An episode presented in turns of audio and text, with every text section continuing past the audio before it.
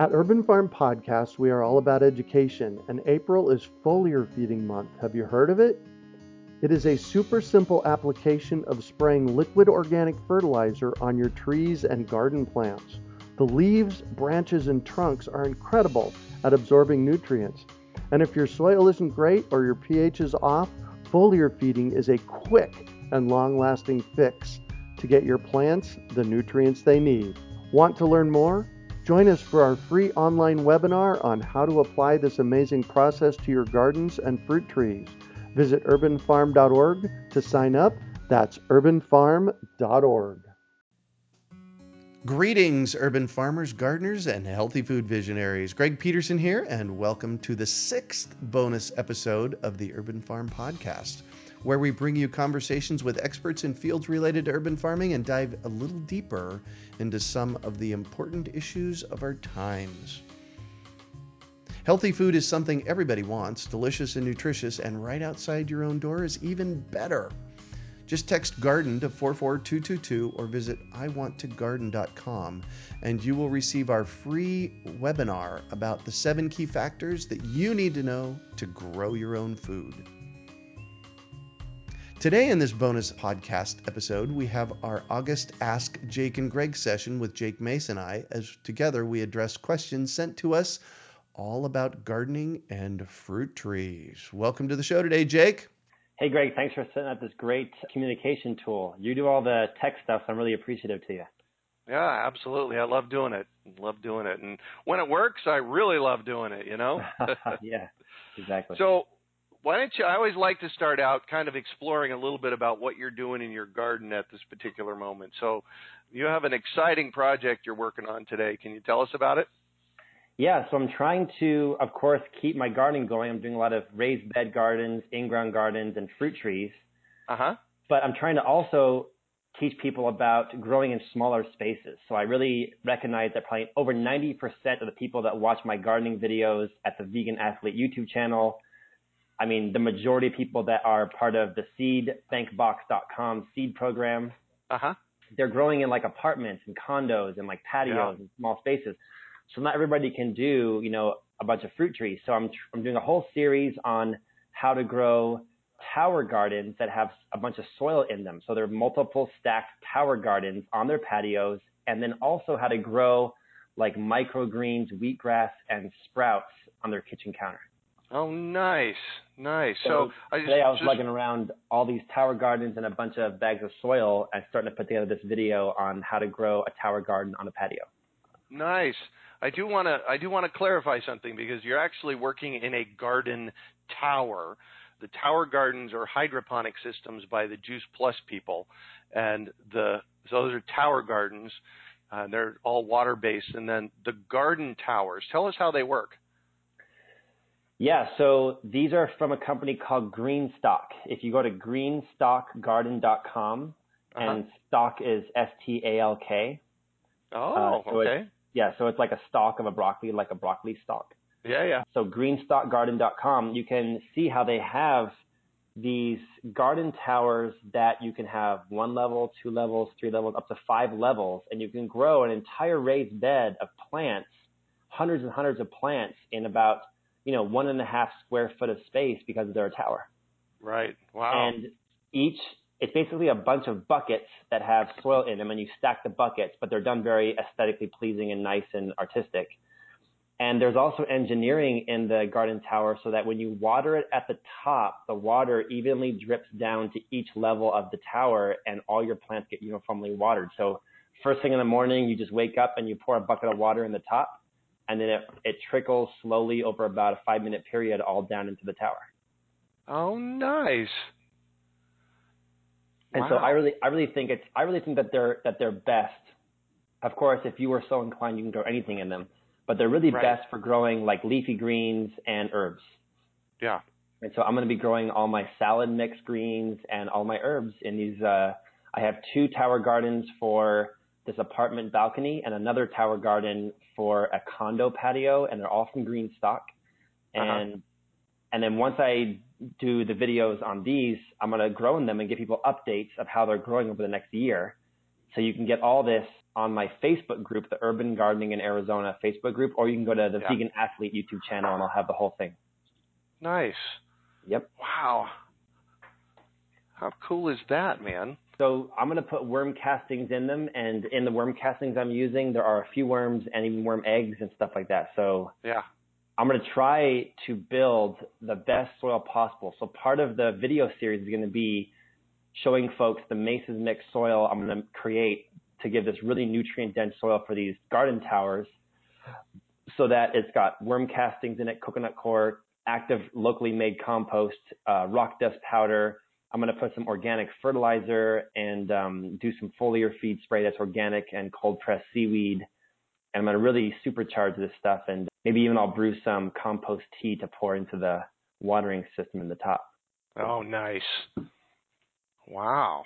So when So are you planting out your first one?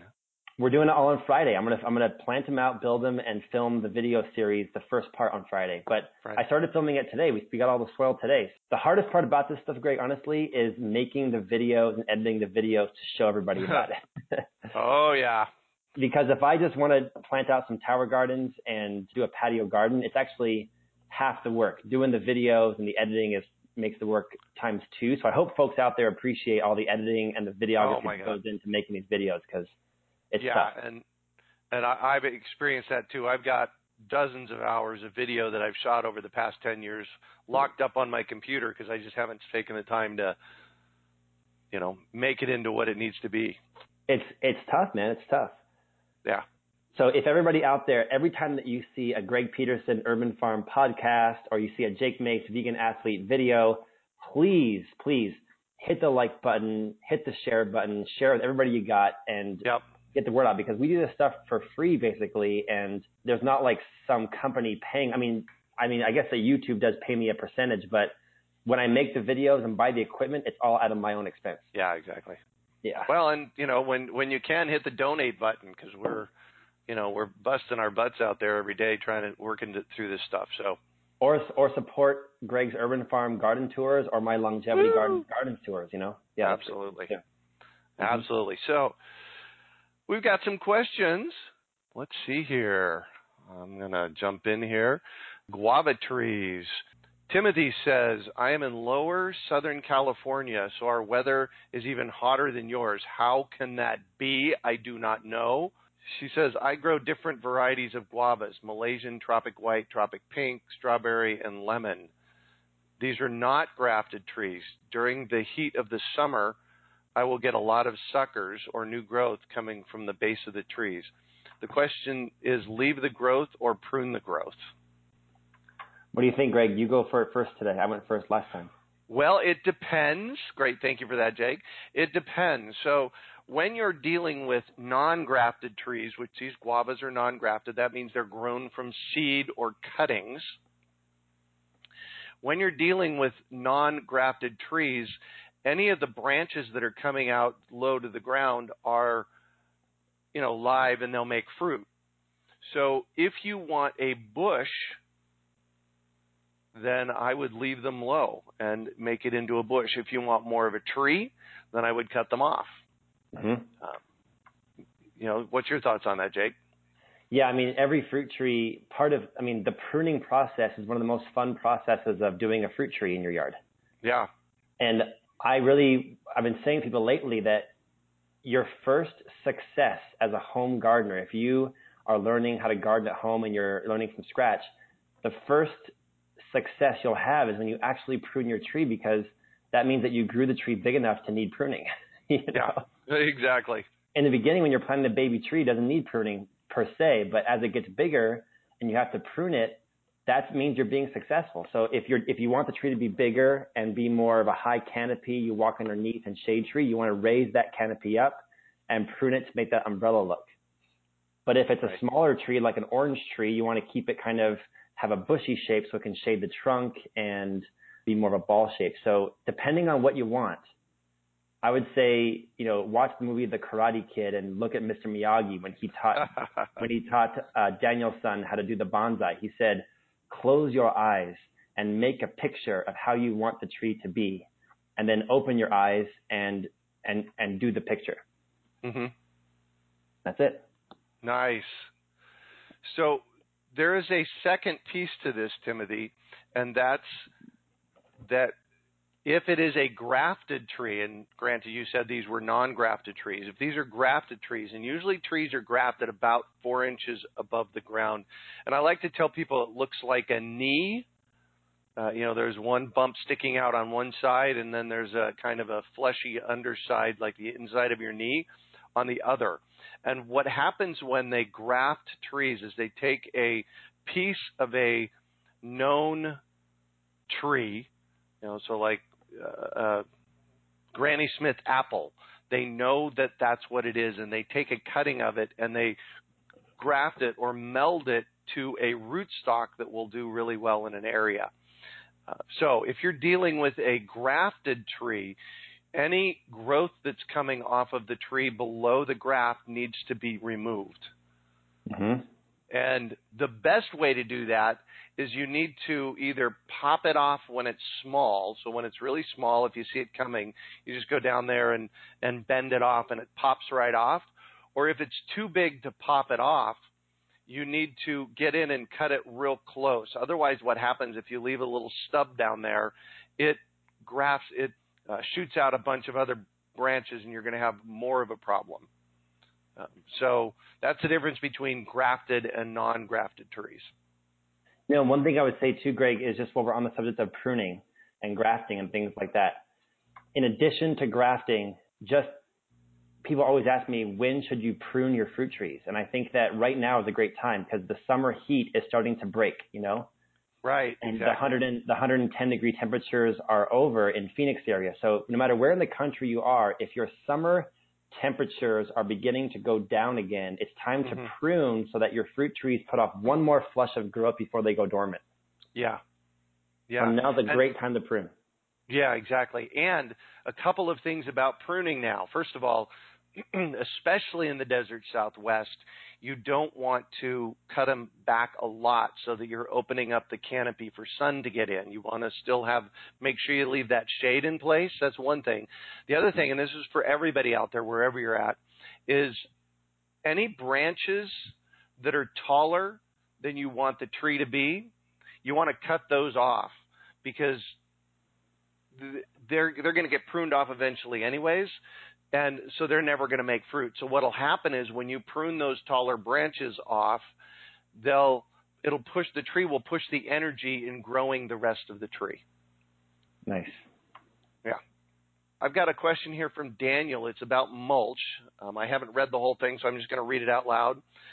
He says a lot of people participate in free mulch process around the country, in the valley and around the country, with companies like Chip Drop, you know, tree services. In fact, now is a great time to get chips because we've got a lot of storms and a lot of trees falling over.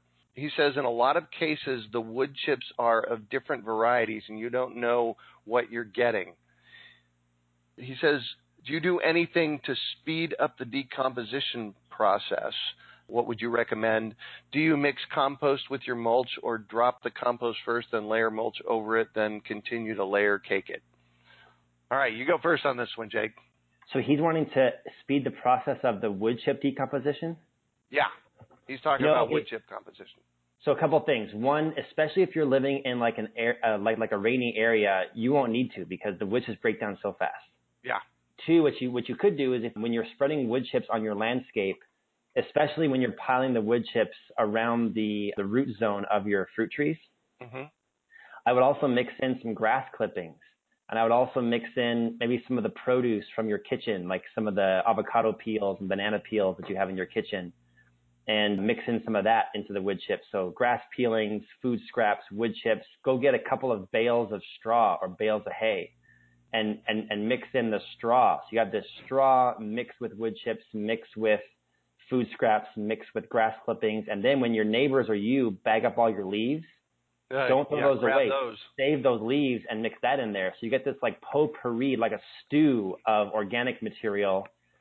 And when you got that combination of all of that, it breaks down very quickly. And then if you want to be really, if you want to get an A plus in school from the Jake Mace Vegan Athlete School of Wood Chips, you can you can go to some place in town locally where you live and look for a place that deals with boxed greens, some place that supplies produce to restaurants. I have a couple that I that I work with here in town. I have a juice bar that I work with that uh, gives me all the juice pulp, and I oh, have gosh, a that's great. I have a produce company that's organic that supplies restaurants like the vegan places like Palm Cafe and stuff in town with their produce. And they call me up once a week and they have all the produce that's one day old that would normally get thrown away and they give it to me. So sometimes I'll get a full like I'll get like six to eight boxes of mushrooms. And they're oh, just wow. they're kind of like they're in they're in bags and they're kind of like a little slimy so they they weren't edible any, anymore. But I just throw all those mushrooms out in my wood chips and then I get all those mushroom spores out there and that helps to break mm-hmm. it down too. Yeah. Those are your tips. Yeah, and that's getting really detailed. And Daniel, if you you know, yeah. if Daniel, if you want to, just put down six inches of wood chips, you know, mm-hmm. on your you know, in your space. And that really that's what you did the first couple of years. You just put it down and let it be, right, Jake? I, I, I did, yeah. And I just yeah. kept layering it, kept layering it, kept layering it. Yeah. So just just layering it is absolutely uh, an easy way to do it, and it breaks down over time, uh, even here yep. in the desert. In fact, here's the thing: the thicker you go, uh, the more of a sponge it becomes. Uh, in fact, I have to tell a story real quick. The first time I walked on your property was a couple of years after you started putting down wood chips. You remember that, Jake? Yeah, at, at my property in uh, Phoenix. Yeah, in Tempe. Yeah.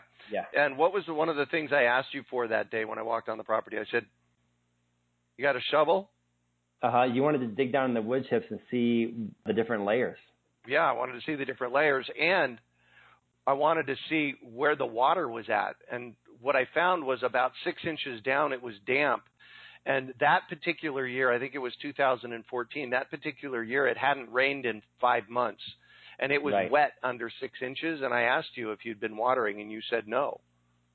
At that space that we dug, I had not. And that was back, Greg, when I only had one foot of wood chips. Now I have three feet of wood chips. Right, exactly. Now, everybody listening out there, three feet of wood chips is extreme. Wouldn't you say, Jake? yeah, because here, here's the reason why. Because it's difficult to spread them. It really is. I mean, it's not yeah. like a helicopter comes in and dumps them right in place. Like they have to dump it on my driveway, and I have to wheelbarrow that crap all back there, wheelbarrow by wheelbarrow, and each load is like a five ton load of wood chips, and I've done that 50 times so far. Is that all?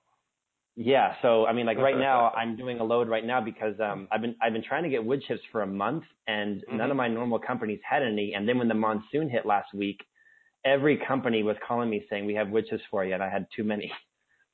So wood chips is kind of feast and famine. So I'm moving a load back right now, and it does take about two days, four to five hours per day of me lugging them back there. So it's difficult, but the payoff is big because it brings in the healthy bugs, it conserves water, it breaks down into black soil, and now whenever it rains, I mean, my garden smells like the forest. It's so beautiful. I just did 20. Nice.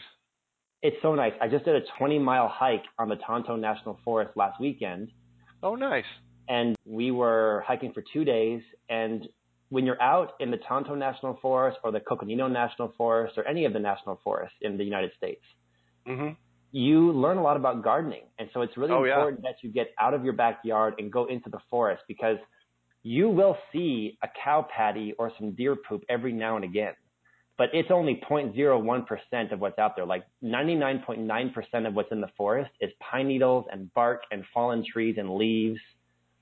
And that's the way that Mother Earth grows the redwoods that are humongous and the Mhm. ponderosa pines. They use veganic methods of growing, which means just a bunch of organic matter from nature, not the manures.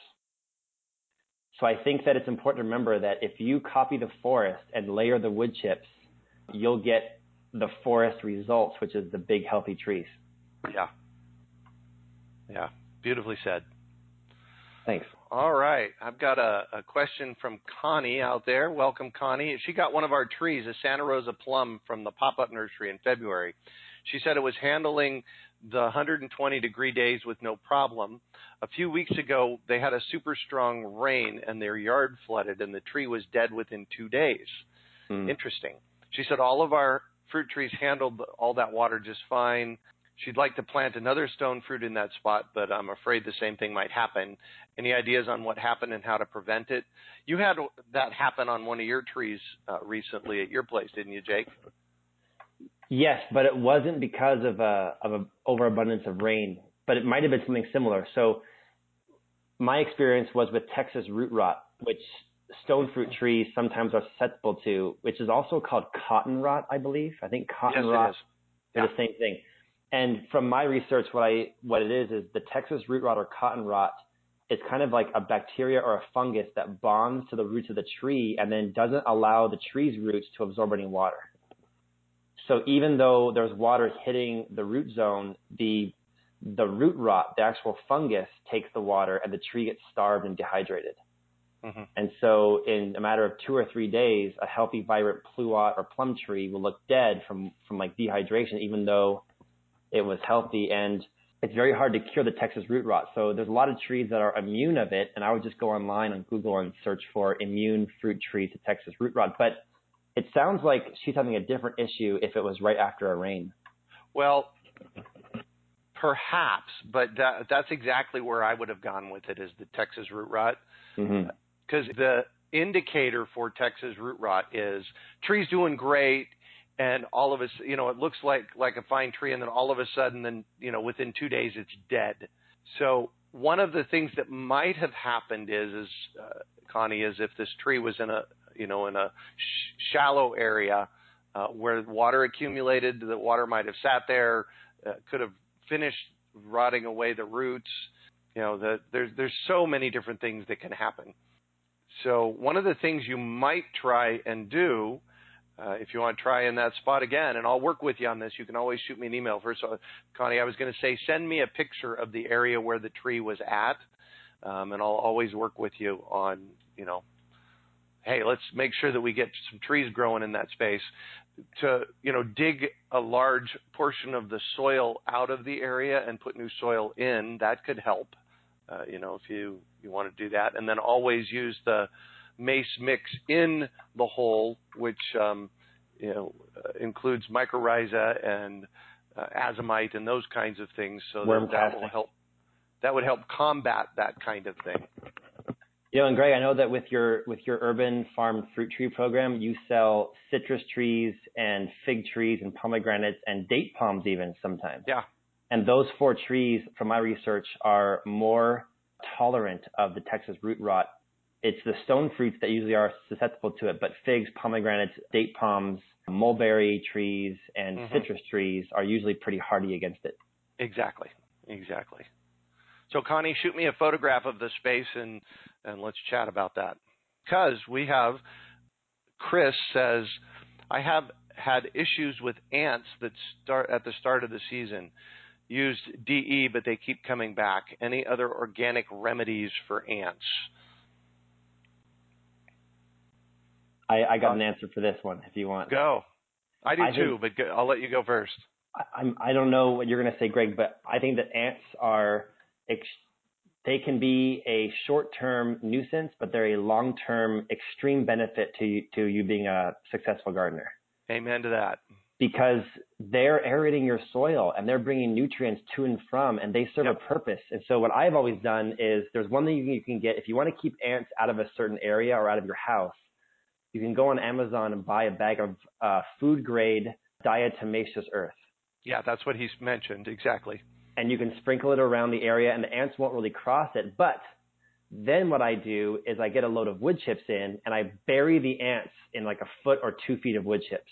Mm-hmm. And what I have found for me is that usually when I bury the ants in two feet of wood chips, they live quite contently beneath the wood chips and they don't come up anymore. Right. And now, um, this year, for the first time in seven years gardening at my, you know, uh, bio-intensive backyard front yard garden, I have had the least amount of ant problems ever because they're underneath the wood chips now. Nice. So just keep burying those suckers with, with wood chips. Yeah, yeah, there you go. Uh, you know, and I was going to go pretty much the same place. It's unless they're a biting ant that you know is in a place where you don't want them. you know, I just I just let them be. Uh, there is another thing that's natural that you can use on them with, and I, I like to work use it with diatomaceous earth, and that's uh, boric acid. Hmm. So we can, we add the diatomaceous earth and the boric acid together, and then sprinkle it, and that that helps a lot as well. Hmm. Cool. So, yeah. Let's see. Here's a question on cover crops. Janice says, "Is it too late to start cover crops like beans? And what would we recommend starting now?" So let's start with what is a cover crop. You want to go there, Jake? Yeah, cover crop is a type of usually a type of green or some kind of grass or some kind of clover that can be grown on top of your soil and the roots won't compete with your edible plants, but it'll Uh-huh. actually the roots will fix nutrients in the soil, preserve the water and moisture, and actually help as like shade protection for the to help shade out the UV uh, harm the sun might do to your microbe system. Right. And so usually what I use as a cover crop is like I use clover. Um, You Mhm. can even use sometimes like uh, dichondra Yep. or you know Legumes. legumes. Yeah. Mhm. Vetch is one of them that is real good for that. A good cover crop for your fruit trees is like squash and um, and different kinds of melons. Oh yeah, yeah. And also Well, a really good root crop, a really good cover crop is New Zealand spinach. Look it up, New Zealand spinach. New Zealand, yeah. So and and so let me make a distinction here real quick for you, Jake, as well. Cover crops are generally grown as green manure. So what you do is you put a bunch of seeds down, a legume like a beans or the vetch or the clovers, and let it grow out for a while, and then you turn it in because then what you're doing is you're feeding the soil uh, microorganisms. The other things that you mentioned, the squash and the New Zealand spinach and that kind of stuff, is actually shading the soil, which is another really important thing to do. You know, here's one thing that people in the Phoenix area. It's really hot in the summertime. Uh huh. and so it's difficult to plant potatoes over the summer because they just get they get baked in the mush. So the best time to put potatoes in the ground is like October, so they can overwinter and you can harvest them in the spring. That's that's in the Phoenix area. What I have found this year is that I had two raised beds that I grew 100% potatoes in, and I've been harvesting potatoes all summer long because I let the grass and the New Zealand spinach run run wild, and the Mhm. grass and the New Zealand spinach served as a kind of a sunshade for my potatoes, and it's kept them doing great. Yeah. And you know, a lot of these questions go to letting nature be. Because you do Right. that a lot, don't you? You just let nature do what nature does in your yard. within within the city code. So like Right, if I, let, if I- if I let the grass grow too big, the city might come by and say, "Hey, you got to get your grass cleaned up because you're you're you know you're letting it grow too big." But exactly because um, if I let the grass grow, praying mantis love to hide in there, hmm and everything has a purpose. I mean, like everybody quotes Jeff Goldblum from Jurassic Park that nature finds a way. Yeah. And when you let the garden, you you you have to kind of steer your garden a little bit you also have to let it careen out of control a little bit because it's this yin and yang uh, balance between organized garden and food forest. You have to walk that line so that you have a healthy permaculture based system in your yard. yeah. For those of you listening, Jake just used the word permaculture. I like to call permaculture the art and science of working with nature. So how do we work in in the flow of nature rather than against nature? And Mm-hmm. because nature knows how to do all this stuff. In fact, my friend Toby Hemenway, he passed away last year, uh, used to say that nature always bats last. So we best figure out how to work with it, That's cool. with it or with her, whatever you want to call. That's So- a cool uh, a cool quote there. I like it. Yeah, yeah. So Julie says, I've heard you say, she's talking to me, uh, I've heard you say many times that mushrooms growing in your garden is a sign of good soil. I have lots of them. My question is, should I leave them alone, dig them out, or can I use some of them in my compost bin? Thoughts on that, Mr. Jake? Yeah, you could always take them out and put them in your compost bin, but when I have mushrooms in my garden, I just leave them Yep. and let them. Usually in a in a day, they die and they go back into the soil, and they're a great, a, a wonderful component to healthy soil. Yeah, I just I just talked to uh, Kevin. He's uh, one of the you know the mushroom guy at the Uptown Farmers Market. Yeah, with uh, Sun Valley Harvest. Yeah, really, really cool what he's up to over there. If you Uh, guys and- want to go to uh, their page, the best way to see their mushrooms is Sun Valley Harvest on Facebook. Nice. Nice. That's a shout out to you, Kevin, if you're out there listening. But I'm. I'm Um, sorry, Greg. You were saying about their their mushrooms. Yeah, one of the things that he does is he inoculates yards with mushroom spore. Hmm. And I, you know, I had never thought about doing that, but that's an of course, of course, we want to, you know, inoculate that stuff out there so it, you know, it starts growing. Exactly. And I and I would guess, given that mushrooms love the wood chips, they're going to do really well in your yard. He came over about I would say six eight months ago during one of my garden tours and inoculated my whole yard. Did he really? He brought Oh, see, there you go. over 20 bags of mushroom spores, and he was uh, a busy guy putting them in all different places in my yard. Oh, nice, nice, I will let- nice. So if I start getting edible mushrooms pop up, I'll do some uh, vegan athlete YouTube videos on that. So go Yeah. to my vegan athlete channel and subscribe. Know, that'd be really cool. Maybe- Maybe someday if you guys join the seedbankbox.com program at, Uh-huh. at seedbankbox.com, maybe one month coming up we'll do like a mushroom spore month or something. That'd be cool. Oh, yeah. Well, you'll need instructions on what to do with them, but that would be epic, dude. Yeah, because we maybe include like six different strains of mushrooms or something. Or Yeah. yeah, Wow, that's cool. So, Julie, I would just leave them alone. I regularly leave the mushrooms alone in my yard. If you want to put some in your compost bin, they'll love it, but just let her be. Just let her be. hmm Katrina says, in Greg's tree class, he said not to use drip systems for watering fruit trees. Since that is what most people use around here, I would like to ask you to elaborate a bit. Apparently, they can have different size emitters, different numbers of emitters around each tree, and the controller can be set for multiple programs. So, why can't an appropriate number of emitters and time be found to use on these trees, especially already established trees? You want to go first, or you want me to, Jake? You do it, Greg. It's all you. All right. All right. So, Katrina, thank you for this question. Usually, when people have drip emitters, what they do is they put one drip emitter right next to the trunk and think that's enough for the tree. And so that's the biggest reason that I say to stay away from drip systems.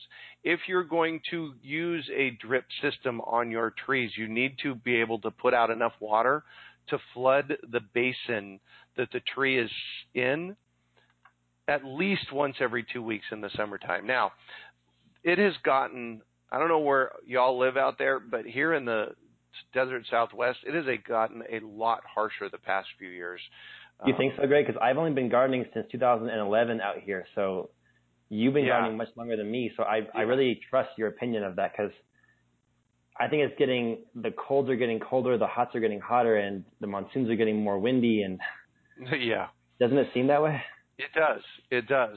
And so, in order to protect from that harshness, Katrina, the first thing you need to do around your trees is make sure you have a nice basin around the tree. And when I say a nice basin, and I am not kidding, at least a six to eight foot diameter basin around every single one of your trees. That's number one. Number two, have at least six to eight inches of woody mulch in that basin. At, just at, at least. At least, yeah. I've had multiple people email me pictures this summer, and w- of the basin around their tree, and the basin is two foot diameter, and it's got a half an inch of woody mulch in it. That is not enough because what we're trying to do here, especially in the desert southwest, is mitigate the heat that's around the trees. So those are the first two things you have to do. The second thing you do, you want to do is you don't you want to make sure not to put the woody mulch right up against the trunk. Usually, what I try and do is put the tree uh, on a little bit of a hill in the middle, and then you need to water for the tree. And people often ask me, "Well, how much do I water my tree?" Well, I have no idea how to answer that question, except you need to watch the tree, and the tree will tell you when it needs water. Generally speaking, in the desert southwest with lots of mulch around your tree or on a flood irrigated property once a month in the winter and twice a month in the summer works. However, that is not a rule, that is a guideline. So you have to make sure that you really pay attention to the tree and watch what the tree needs. One big problem that we run into is that a lot of people they want to water their trees and make sure that their tree gets enough water. Well, at that point, you can actually overwater the trees, and in overwatering the trees, you you know you can kill them. In fact, we talked about root rot earlier. Overly wet soil is a place that is ripe for root rot, Texas root rot. Oh, so really? if you're overwatering your tree, it rots the, the roots out, and boom, your tree's gone. So one of the things that I highly suggest that people do, again, this is here in the desert Southwest, is you plant your trees in January, February, and March. And you water them once a month for January, February, and March. And in April, you start watering them every two weeks. And by the time June comes around, you know you are not overwatering your trees. You absolutely know that. And then start watching the tree. So if you're eight days into June and your tree starts wilting a little bit, you know you're not overwatering it at that point. You need to give it some water. Thoughts on that, Jake? That sounds great. I did not know that overly damp soil could lead to root rot, to Texas Yeah. root rot. That's, yeah, well, it it it uh, you know it nurtures the spores that are you know that make up the Texas root rot. Mhm. So another thing that I have found recently, again here in the desert, uh, is that people are in new builds, new homes. They're building, they're they're digging their holes for their trees in their backyard, and the soil is so incredibly hard that basically what they do is they dig a great big bowl in the ground, and if they stick a hose in that bowl and fill it up, three days later the hole's still full of water Hmm. because the soil, their dirt is so dense. So Mhm. one of the things you always want to do when you're planting trees or plants in your yard is you want to dig a hole and do what's called a perk test. You dig the hole, you stick a hose in there, you fill up the hole with water, and see how long it takes to for it to drain out. And if you're, you know, if you're running into a problem like, uh, you know, what I explained a moment ago with the water just not percolating out, what Janice is doing, Janice is uh, works with me. She's actually building her soil up on top, just like you did. She's adding a foot of wood chips in her backyard, so that she's building the soil up, so that in the coming years, as she plants her tr- fruit trees, they're getting planted in this new area of soil rather than in lower into the bowl in the ground. Hmm. So there you go. Nice.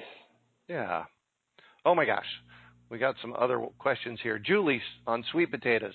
My uh, my fruit trees are watered by our drip system every seven days. If I planted sweet potatoes or squash under the tree, is watering every seven days enough for the potatoes and squash? I know for this for the sweet potatoes, yes, but probably not the squash. What are your thoughts on that, Jake? You know, go for it, Greg. Go for it first. Yeah, well, that, that was that was my take on it. I know that sweet potatoes grow really well here at the urban farm on the floodwater, which is every two weeks. Um, Yeah, so I would not do that to a squash. I totally agree. And for me, my sweet potatoes, this is my uh, second year growing them. They completely have taken over. Like, if you don't watch out, the sweet potatoes are an amazing cover crop, but they will take over your entire garden. Like, they took over my tomato patch, they took over my cucumbers. yeah, they'll do that. And I don't have flood irrigation like like you. But the cool thing was when I went out there and cleaned them up and started pulling them out, I harvested like 20, 30 pounds of sweet potatoes in just like I know, isn't that sweet? It was it's awesome. And they're just growing out there. And they was You know, growing, and they're amazing. They were tasted so good, and they were so delicious. And I made them into like I just put them in tin foil and cooked them up in the oven, and they were just Yep. like the sweetest, most tender, amazing uh, Yeah. dinner ever. Yeah, Yeah. but definitely you can you can overwater your squash, so be careful about that. You know, Yeah, exactly. you don't want to overwater it, you don't want to underwater it. Keep it a Right. nice, happy medium. Yeah. Another thing that grows wild in my backyard are Jerusalem artichokes. They're uh, or sunchokes, uh, and they grow up to be about 14 feet tall this time of year, and they have a nice, really pretty bloom that looks like a sunflower. And they put out an immense amount of these potato-like things under the ground. Greg, I'm growing I'm growing your sunchokes from the urban farm in my yard this year, and they're doing great. Like the the sunflower above the soil is like 10, 12 feet high right now. I know, isn't that amazing? And I'm ready to harvest this fall. Maybe like October, I'll harvest summer, maybe November. Nice. Yeah, once so you'll harvest them, Jake, when uh, the tops die back. Right. Yeah. Chris from Mesa, he says props in the subject line. I just want to say a huge thank you to both you and Jake because you have your inspirations. I am starting school again next week to get a degree in environmental sustainability. Keep up the great works. Thank you, Chris. We appreciate it. This is, uh, I know for me, it's a big part of the reason why I do it. Hey, Chris, what's happening? Keep it up, man. Yeah, thanks. Daniel says my Fuyu persimmon dropped all of its leaves, uh, but the cambium is still green. Is it dormant? Daniel, I would say that it is not dormant. I would say something shocked the tree. It either didn't get enough water or got too much water and dropped all of its leaves. It could just be the heat. I'm assuming, Daniel, that you're in, in Phoenix, uh, in the Phoenix metropolitan area.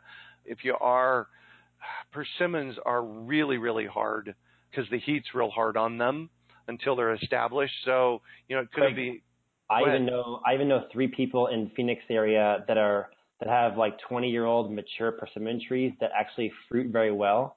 Uh-huh. And I would say 10 months out of the year they look like crap because even though they're mature and they fruit well, they still look beat up all the time. yeah. They're really hard. Yeah. I'm Yeah, it's just off there. no, no, no. That's good. That's great, Daniel. It's it's you know if it's again if it's here, it's about the heat. You know, it's it's just so incredibly harsh here. It's harsh on both Jake and I, isn't it, Jake? It's depressing me. I'm actually I'm in the final stages of kind of securing my affairs to to garden somewhere else in in the world. So stay tuned to my garden group on Facebook, the Urban Garden in Arizona group, and stay tuned to my mm-hmm. Vegan Athlete channel to see where I'm going to garden next. And I'm trying to push him into go to Hawaii, going to Hawaii because that's where I I, would want to go it. eventually. I would love it. Yeah, yeah, because it's uh, you know I'm 50 years here in Phoenix, Jake. Yeah. 50. This is my 50th summer here in Phoenix, and oh wow. yeah, I know. it's just it's just crazy, and and I, it seems to me every summer it gets more harsh and more harsh.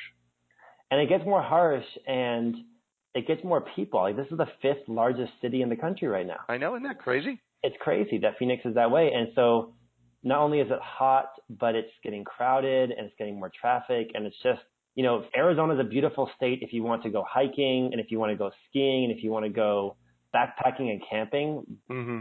But to live in the city is getting tougher for me every single year. Yeah, yeah. I'm ready, to, I'm ready to get into the country and it's going to be some green acres time for the vegan athlete here. Yeah. Farm living is the life for me. yeah, there you go. Who- Who'd who'd have thunk it, man? We're heading for the farm. yeah. Heading for the farm. All right. Well, let's let's. Uh, and what are your last thoughts for today, Jake? You know, I want people to um, be encouraged to grow food in their front and their backyard. So I would say right now I'm spreading wood chips, getting ready for the winter. I'm pruning fruit trees and I'm about I'm about two weeks late planting out my fall garden, but I'm going to be planting it out this week and this weekend. Yep. And I'll be planting out kind of some tomatoes and some hibiscus and some maybe some cucumbers and beans right now, and then in a couple months from now, planting out winter greens and carrots and beets and things like that. Yeah. I really enjoy overwintering my carrots and beets in the Phoenix area, and then I harvest in like April. They do really well that Mhm. way Yeah. and also planting any kind of garlic or potatoes or things like that in October. And uh, so, I- you know, I, I would say my closing thoughts today. What's what's good about the seed uh, bank box program, seedbankbox.com, that I Uh-huh. I, send, I send people the seeds that I'm going right to their door. You guys can sign Right. up for Exactly. just, for just 20 bucks. Is in each seed bank box, I put a mission statement of the month to inspire and motivate you. It's different every month. hmm So when you open up your seed bank box, you get like a, you know, a little, a card that has my philosophy for the month. I, for this past month, I challenged everybody out there who's part of the seed bank box program. We have hundreds of people that are a part of it. And I challenged them to see if they can eat at least one meal, a hundred percent out of their garden for the next 10 days in a row. Nice. So can they do like at least one breakfast per day or one lunch per day or one dinner per day for 10 days, 100% from the garden. So I want to see if you guys out there listening right now, can you, for the next 10 days, do at least one meal out of your garden 100% every day for the next 10 days? Yeah. I, you know, I love doing that. I remember the first time it happened for me about 20 years ago. You know, and we have we have chickens here at the urban farm, so that makes the protein piece a little bit easier. But right. it is, you know, it, it's it's an epic thing when that happens. It's fantastic. I mean, like when you could juice your own fresh squeezed orange juice, and mm-hmm. you can make a stir fry of your favorite vegetables, and you can put in some sweet potatoes in there to make it hearty, and you can take some regular potatoes from your garden and make potato fries that you season with some spices like some cayenne pepper and oregano and basil from your garden. And then you can um, maybe take some zucchinis and take a julienne tool and make zucchini pasta out of the zucchini. Ooh, nice. And then, and then take some of your tomatoes and make a marinara with tomatoes and basil. And there's your meal. I mean, that's like, it's so satisfying to do that. And it'll also teach you really quick how self sufficient you are.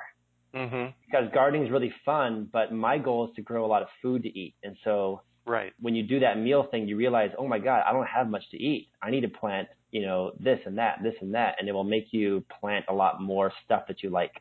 Yeah. And that's what Greg always says. He says, um, you know, plant what you like to eat. Yep. That's right. Plant what you like to eat.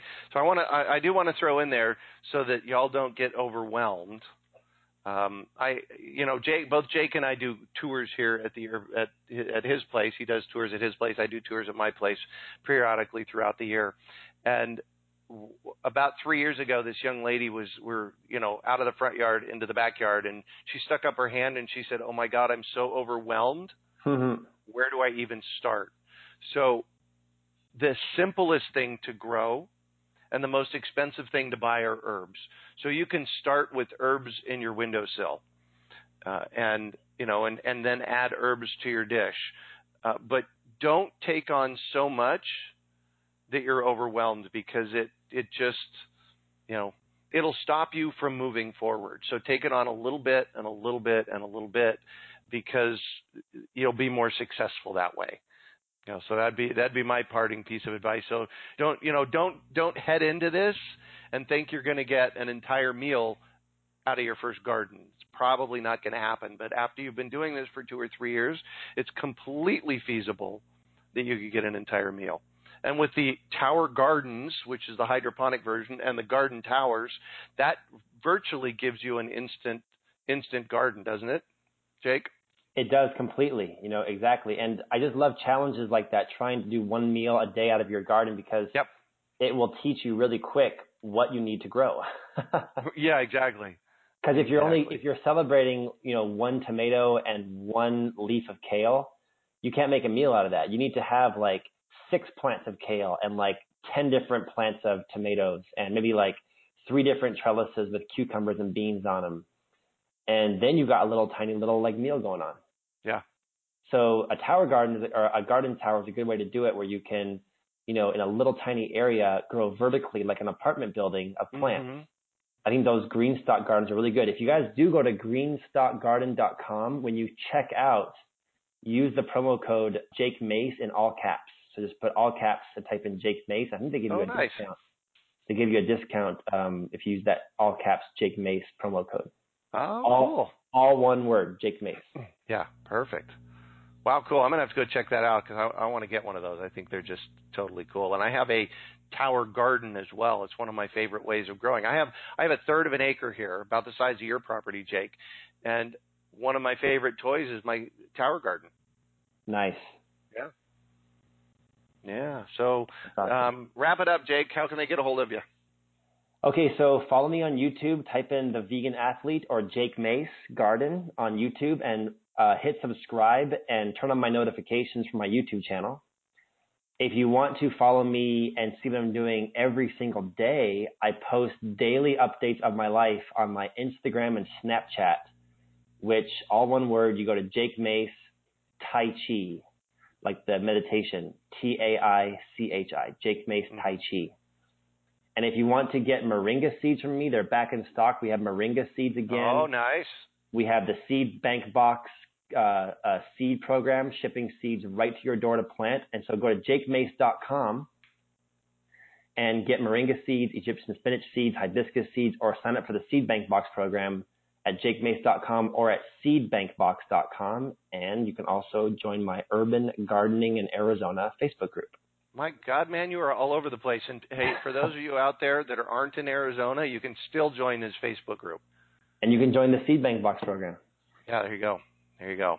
So I just have one offer for you today. If you go to iwanttogarden.com, uh, we have a free webinar, pre-recorded webinar with Kari Spencer and I on uh, seven key factors to easily grow your own healthy organic food. And if you're going to be in town uh, in Phoenix on September 2nd, we've got our huge fruit tree extravaganza fruit tree launch. Jake will actually be speaking there, but we're going to get him from afar. We were over at his house the other day and we shot a really cool video talking about all kinds of stuff around how to plant your trees.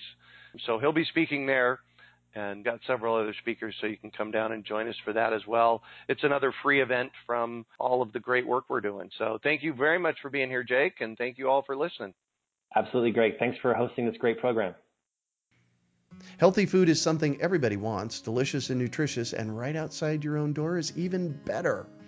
Just text garden to 44222 or visit iwanttogarden.com and you will receive our free webinar about the seven key factors that you need to know to grow your own food.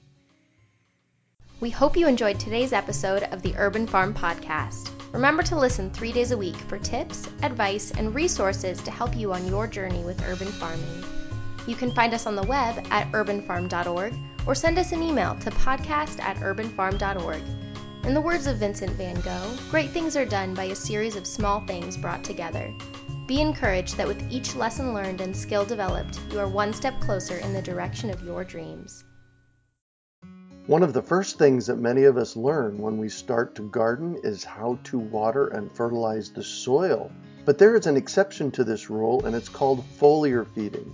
You should foliar feed or water the leaves of your plant with liquid fertilizer when you want certain nutrients to be absorbed better. Not only are the leaves great at uptaking liquid fertilizer, if your soil isn't very good or your pH is off, foliar feeding can help your veggies and fruit trees quickly get the nutrients they need to thrive. If you're ready to start foliar feeding for maximum growth, yields, and quality, head on over to urbanfarm.org forward slash feed the leaves to see our selection of foliar feeding products. That's urbanfarm.org forward slash feed the leaves.